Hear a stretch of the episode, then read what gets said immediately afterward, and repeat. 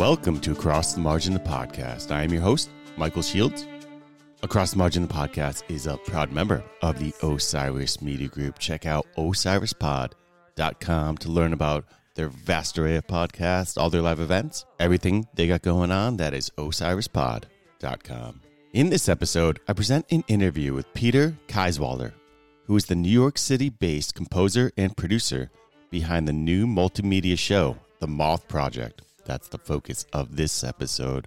But also, he is behind the Grammy nominated and Emmy award winning East Village Opera Company and Brooklyn Run Funk's orchestra's song for song adaptation of the iconic musical The Sound of Music. It was titled The Hills Are Alive, a project for which he received the much publicized blessing and support of the notoriously protective Rodgers and Hammerstein organization. His prolific composition and arranging work for film, TV, theater, and commissions balances formal classical and jazz studies with decades worth of experience performing and writing in many popular music idioms.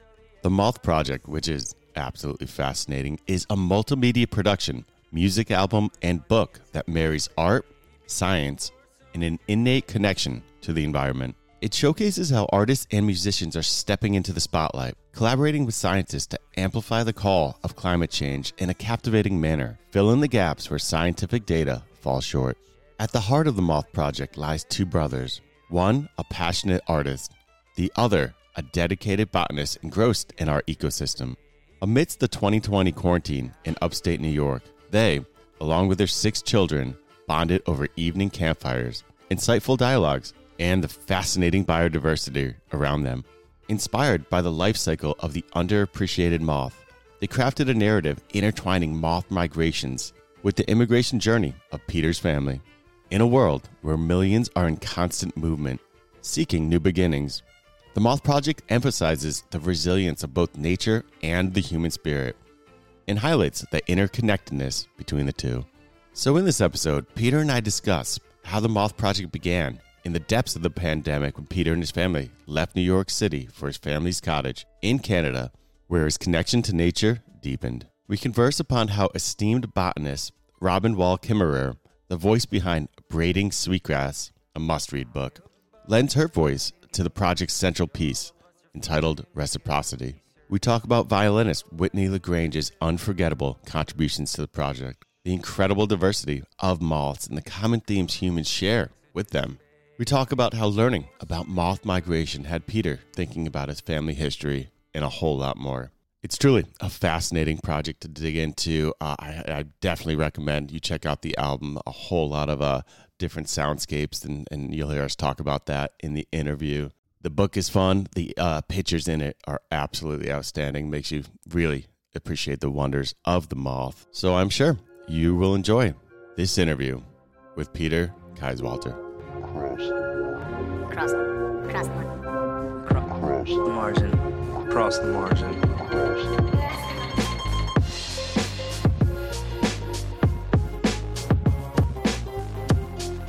Cross, the margin, Cross. cross the margin. Podcast. Good. Thank you so much for making the time. I appreciate this. My pleasure. I really, I, I enjoyed digging in to the project, uh, the book. Um, I went deep with the music, the whole thing. It's, it's really, it's, it's, it's a cool project on, on multiple layers. It's tons of fun. Thank you. Um, so I, if I'm right, all this began, um, and, and it was alluded to in your book, uh, during the pandemic, uh, when you uh, left New York City, headed up to the family cottage in Canada, uh, and you kind of reconnected. You, you given the opportunity to reconnect with nature here and kind of find the wonders of the moth. Can you talk a little bit about the uh, genesis of this whole thing? Well, yeah, like you said. Um, so, um, summer 2020. I mean, at, at the time, it felt like New York was like one of those bad contagion movies. They were going to put a curtain around it and say, "Everyone stay." Yeah, um, it was kind of a yeah. Um, grabbed my three kids, grabbed Whitney, uh, jumped in the car and headed to the cottage. We thought this is as good a place as any to to stay. Absolutely. Um, and my little brother and his three kids did the same thing. So we sort of quarantined together for well th- that summer. Um, mm. I had been going there for 45 years, and Toby, uh, who is a interpretive naturalist or park ranger, for lack of a better word, had mm. taken up um, mothing. it's a word. It's a thing. It is a word. It's a term. It's a it's the new birding. I think uh, yeah. you know, 160,000 species of moths. So wow he um, he started taking up in a kind of serious way that summer. And like I said, I've been going there for for my whole life. Um, never paid attention. Yeah. Never yeah. paid attention to what was happening outside the door at night. Um, started seeing some of his pictures and and you know, on one night that summer, he documented 87 different species, not 87 oh, really? 87 different species. Wow. I thought there were two. Um, yeah. you know, like uh, the ones that eat your socks and the ones mm-hmm. that uh, self-immolate. So it was kind of a shock to me, and at the same time, I was reading this book by um, by Robin Wall Kimmerer called "Braiding Sweetgrass." Yeah, you got it. Really wonderful book. Yep, important book. Tenth anniversary of it. More than one person recommended. So when that happens, you usually start to pay attention, read yep. it, and it's a very hopeful book. Um, and it gives you hope that um, even in the smallest gestures of like paying attention, that in itself is a, a, radical act of what she calls reciprocity, how to pay back the earth for the privilege of breath, for example, right? Well, mm-hmm. just start to look around, pay attention, get to know the names of of um, that all happened that summer. Um, in addition to me freaking out about how am I going to make a living as a musician if I'm not allowed to play music, so over, slowly over the course of a couple of campfires while Toby's mothing at night, um, and I'm, we're watching these creatures. A couple of them actually self-immolate, and that was another thing. What's that all about? Um, uh, learned a little bit about that. You know about the scientific theory of um, it's called transverse orientation. They use the light to navigate, and they freak out if the light is light source is too close. Um, that's the theory. I like to think that there was something else that worked there. Maybe uh, without anthropomorphizing the moths, which I kind of do a couple times during the show. Sure. Um, I thought, do, is there spirit? Do they have reckless desire? You know, and uh, I know they don't, but um, that kind of resonated with me and with my life as a reckless freelance musician. So uh, I just started to do some some research that summer. Toby, my brother, uh, helped with the science. Um, the, the catalyst real really was his pictures and the uh, the braiding sweetgrass book. Yeah, yeah, absolutely. So you're kind of when you're learning about the moth, and I think this kind of um, you know kind of help uh, breed the story that you tell in in this in, in you know throughout the music and the whole story here is that you were kind of finding um, these common themes between us and them yeah. Um, and kind of tapping into. And you mentioned a little bit. I was wondering if you could talk about that a little bit, because um, obviously the diversity is blowing your mind, but then you're kind of seeing them in a different way. Yeah. And finding that there's parallels there, and they are. And uh, I'd love to hear you talk about that. Well, uh, it started with that the whole tired, um, like a moth to flame metaphor, uh, which which is kind of what all I knew about moths. Mm. What's that? As a metaphor for fatal attraction mm-hmm. there's a million songs written from that perspective right? Using that metaphor. Everyone has one. Metallica olivia newton-john janet jackson amy mm-hmm. mann bjork um, yep. um, in western mythology we tend to view the moths as uh, well as harbingers of death and destruction right? So any reference in literature or the bible and shakespeare it's always a harbinger of doom. Um, and I, I was curious about that. What, why do we see them that way? Because some indigenous modalities cast them in a much different, much more positive light as guardians of dream time, as mm-hmm. as bridges between the living and the dead. And I thought that was so cool. Um, so j- just uncovering some of that uh, stuff, like you say, the common themes. One was migration. Um, some moths exit their cocoon and migrate great distances to escape the oppressive heat or uh, uh, oppressive situations. I was thinking about my folks at the cottage a lot. Um, you know, it's very much a family thing. We built it there almost 50 years ago. So I, I thought about my folks' migration as German immigrants from post-war mm. Germany to Canada. Can I ask about that? Yep.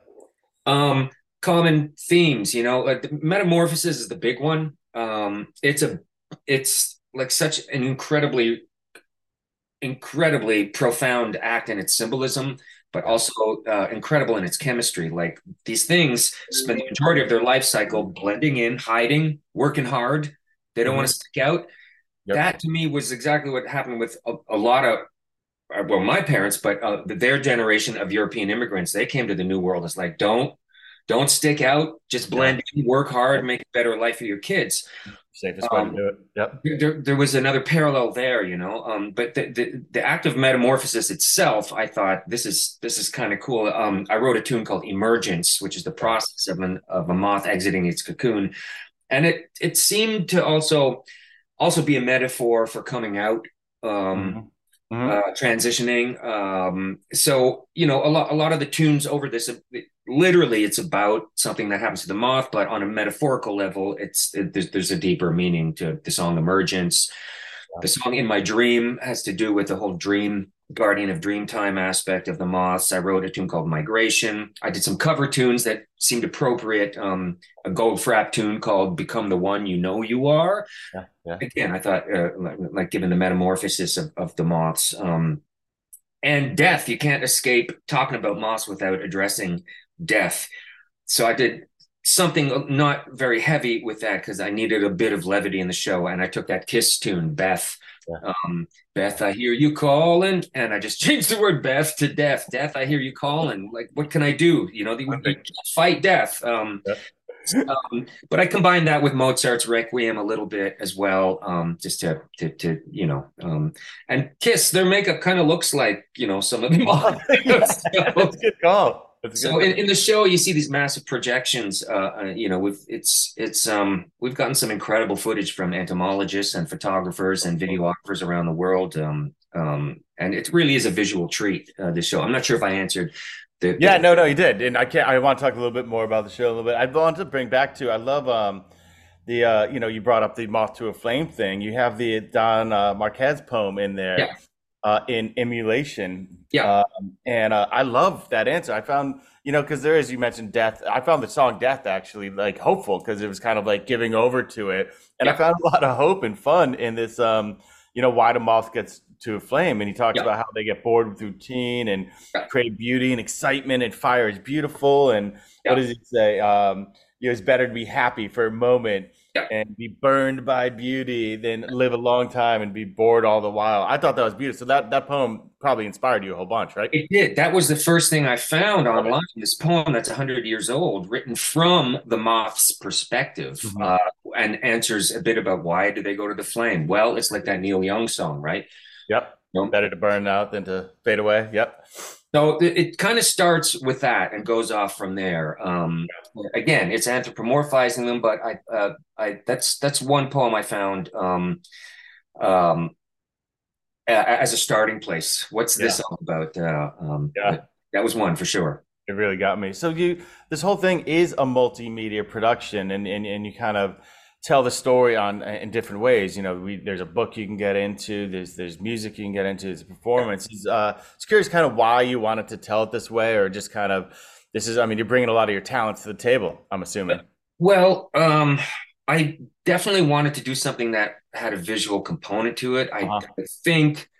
Uh, I mean, it's been a while since I've gone on the road with my own project. Um, I I've done it pretty much my whole life. But the last 10 years, I sort of stayed at home, took care of my kids. But I think that's this is how people consume music these days. It's not just like no one's buying records. My kids were never gonna save their paper route money and buy the new Boston record kind of thing, right? They consume it through visual um, uh, platforms, YouTube, yeah. whatever. So I, I felt very strongly that instead, like, it's not enough just to release a record for mm-hmm. me or to get up there and play some tunes. I wanted something that uh, um, that also had a visual component to it. And again, the pictures that my brother took were the starting point, and then a whole bunch of other photographers uh, um, gave me access to their pictures. So definitely, the visual thing was was um, um, uh, a very conscious thing on on my part to to, to, do. So yeah, we I mean, huge video screen. We stand in front of it, dressed yep. in kind of disappear into the image and the, the the the arc, the narrative arc of the show, just sort of fell into place because between all the tunes, I'm I'm telling little interstitial stories of how maybe some of the music's themes relate to my family. So mm-hmm. there's a bit of a story of my parents coming in the late 50s and how they relate to um, well their ecosystem and the natural world. Um, it, it, it just happened that way. I didn't set out to write a story about my family, but it just came out that way, you know. Yeah. It's honest. So Yeah, just found its way into the materials. Yeah. Yeah, so this live performance sounds completely fascinating, and the whole thing, and and and it speaks to kind of the work you've done with East East Village Opera Company. I mean, it's so theatric to me, and it just Right. there's like such an art to it. Is there, you know, is uh, is this performance something we're gonna be able to see more of? Is there plans Yes. for it? Any thoughts on it? Because it's just it's just Yeah. it's something I want to take my daughter to. It's really cool. Absolutely. Um, you know, uh, the, the tricky part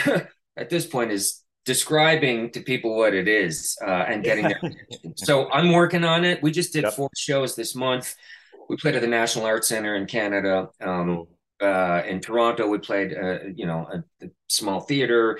Mhm. Around here in upstate New York, a theater in the in the town ten minutes down the road. We played in a club in New York. I mean, this show can go.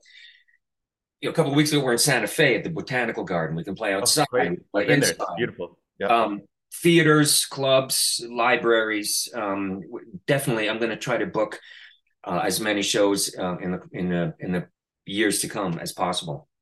Fantastic. I really, Yeah. I, I really, really hope to see it. Let's talk a little bit more about the music because uh, I loved going through the whole thing and listening to the whole thing. It's uh, it's wild. There's just so many uh, uh, different uh, kind of soundscapes. Welcome to my house. I was thinking about Talking Heads, Migrations. Kind of got this like medieval, like Celtic adventure music. There's violin ballads. Uh, Yeah, yeah. Emergence is like electronic funk. I'd love to hear about your influences and and, and just kind of what you're bringing here. I have so many different things that uh, that sounds.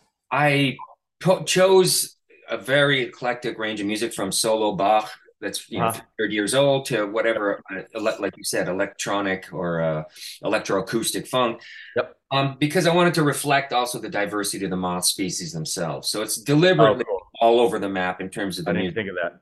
I love it's that. also all over the map because all of these tunes are signposts from my life as a musician stuff that i was into stuff that i studied songs that i loved like from the carmina burana by carl orff is um you know i remember this it was one of those concerts where you're shaken for a week or two afterwards like you can't believe you participated in this in this in this concert that's happened to me maybe a you know half a dozen times in my life where I've played a Yeah. show where it just just you just kind of shake and Yeah. vibrate for a week afterwards. um, so yeah, I mean it's eclectic, right? Um, um, but all of all of the tunes are um, are signifiers from uh, moments of my life where, where I was into something. And yeah, you know, half of them are covers, and half of the stuff is, is stuff that I that, that I wrote. Again, very deliberately eclectic to to uh, to reflect the diversity of the moths themselves. Yeah, I love that. I think that's really neat. So, um, you're working with Whitney Lagrange on this, uh, the violinist, and, and Yes. just I'd love to. I need to know more about her. I mean, just a she's such a big contribution to this whole thing.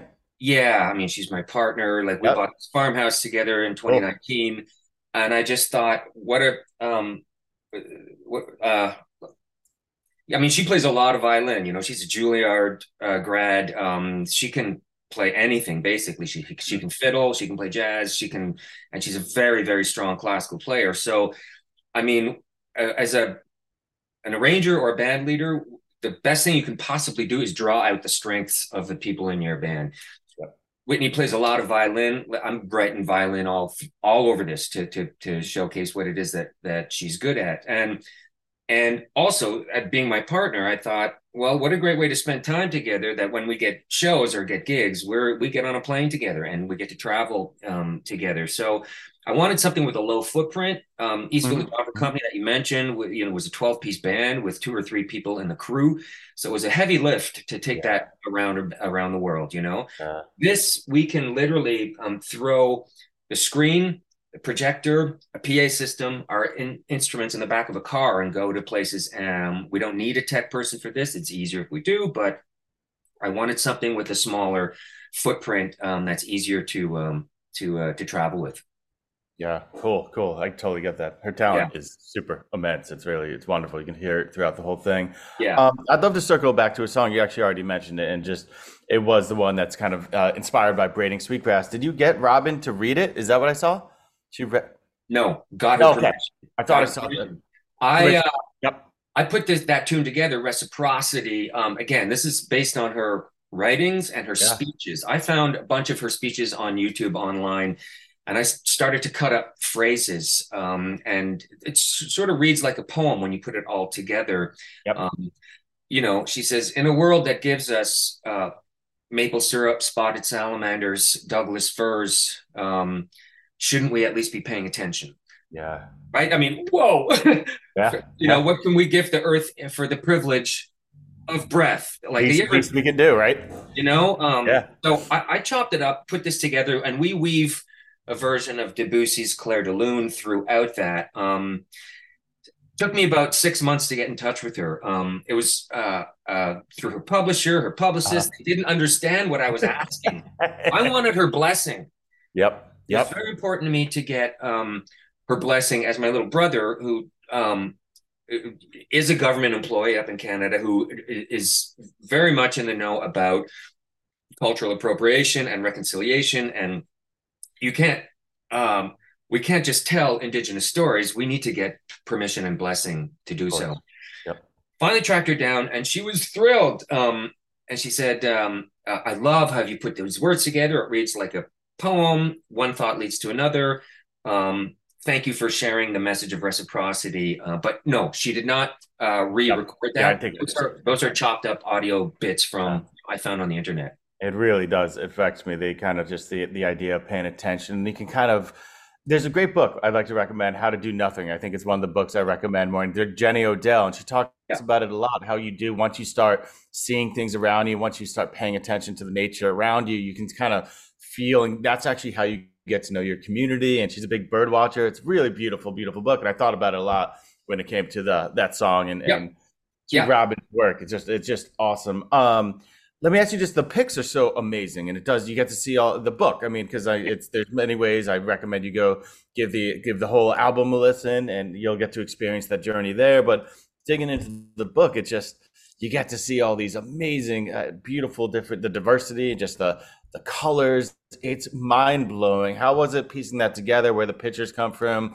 it's just so beautiful it's a great Um, coffee So I did the I uh, thought never in my life am I going to make another record again. I, I can't believe people like we're still making CDs. Um, yeah uh, like music it seems to be a free commodity they, these days. I mean, there's Yeah. you know, the streaming paradigm has just just decimated uh, recorded music. Like uh, what was it the other day? Peter Frampton goes to Congress and says, "So I, I have 55 million streams from my record. And I just got a check for one thousand seven hundred dollars. That's that's the economics of the the streaming thing and what ha- is done to recorded music. Anyway, that said." I thought I can't justify making a record charging 20 p 20 bucks for it, but I can justify making a book, which is basically an extended liner notes with extra content and extra images for. That I feel okay with at a concert charging 30 bucks with Yeah. a recorded copy or a digital download of a higher res version of it and this book. Um, so uh, a lot of the images from the book are images from the show, um, from photographers whose uh, work we've either licensed or gotten permission to use. Um, uh, my brother's pictures are in there, pictures from the cottage. Um, and in particular, this one Canadian photographer who passed away a couple of years ago, Jim des Rivières, those massive macro pictures where you see, Yeah. I've never seen an, I didn't know there was so much fur on these things, you know? They, they formed a basis of this exhibit. Like he had blown them up, massive exhibit that was a co-presentation between uh, American Museum of Natural History in New York and the Canadian Museum of Na- Nature. It's traveled all around the world. Um, his widow, uh, Catherine Finter, gave us basically his hard drive and said, "Take take what you want." Um, she lives in my hometown in Canada, so that that was an amazing get Yeah. for us in terms of Yeah. the show, but also for the book as well. Yeah, it's it's absolutely gorgeous. So to kind of bring us home a little, I'm curious about this, just because I know you did a deep dive into the moth and you know did some mothing yourself. What um what would you say was one of the more enthralling things you've learned learned about the moth? Uh, we've spoken on some of them, but if it, does anything come to mind? I mean, just you know thinking about pheromones, that their bat jamming ability. There's just there's wild stuff there. all that that that stuff I had no no idea about. Like when I really s- started to uh, go into the metamorphosis thing, Mm. I mean, it seems um, on a symbolic way. I think a lot of human beings they reach the midpoint of their life, and there's there's some sort of rebirth, reinvention, metamorphosis we all go through.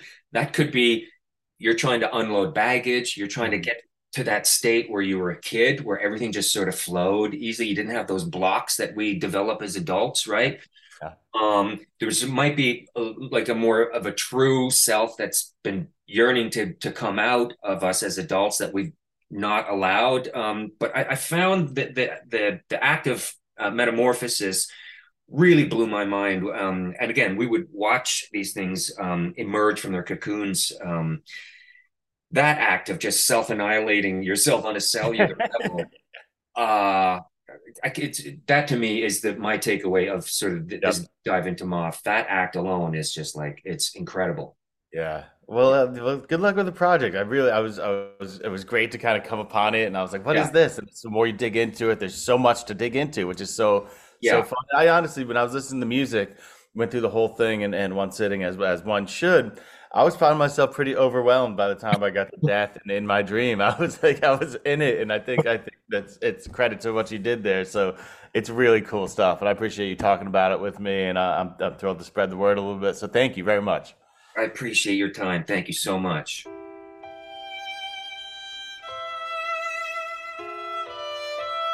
In a world that gives us maple syrup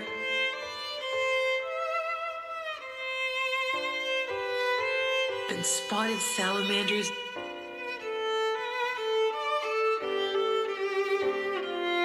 Sandhill cranes, Douglas firs.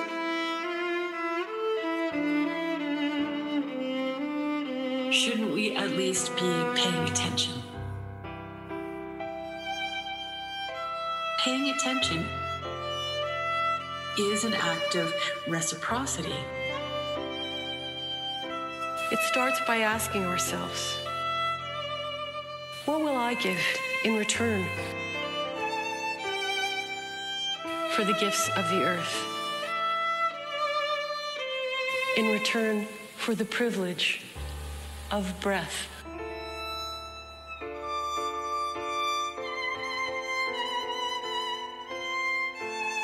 In return for the gift of berries.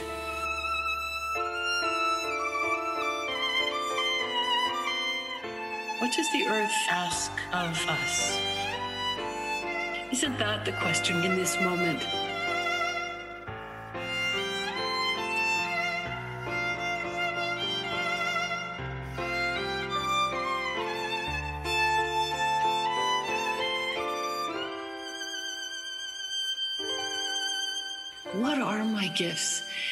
How shall I give them to the world? We have the gift of choice, of story, of love, of gratitude, choice, love, of hands that make ingenious tools and transformative art.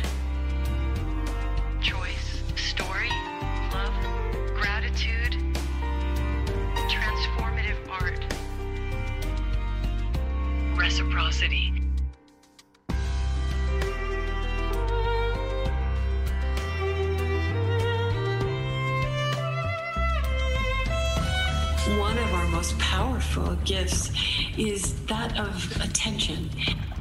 Paying attention is a sacred act.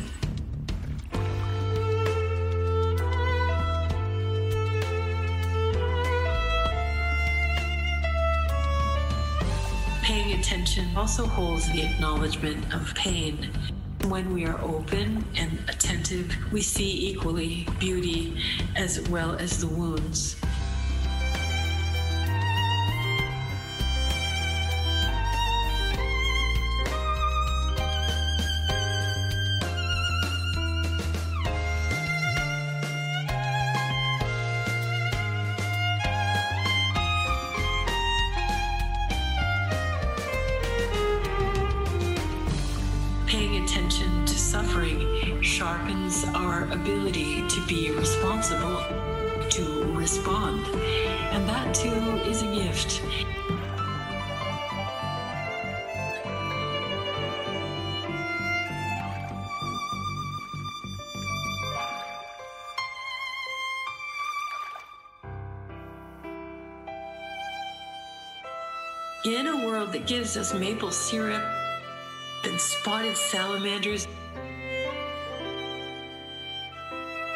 sandhill cranes,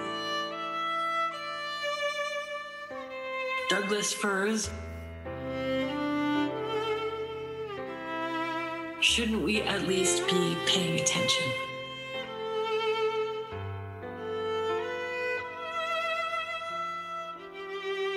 We have the gift of choice, of story, of love, of gratitude, choice, hands that make ingenious tools and transformative art.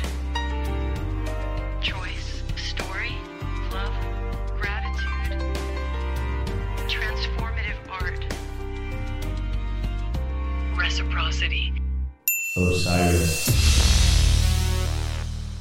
This podcast is in the loop, the Legion of Osiris podcasts.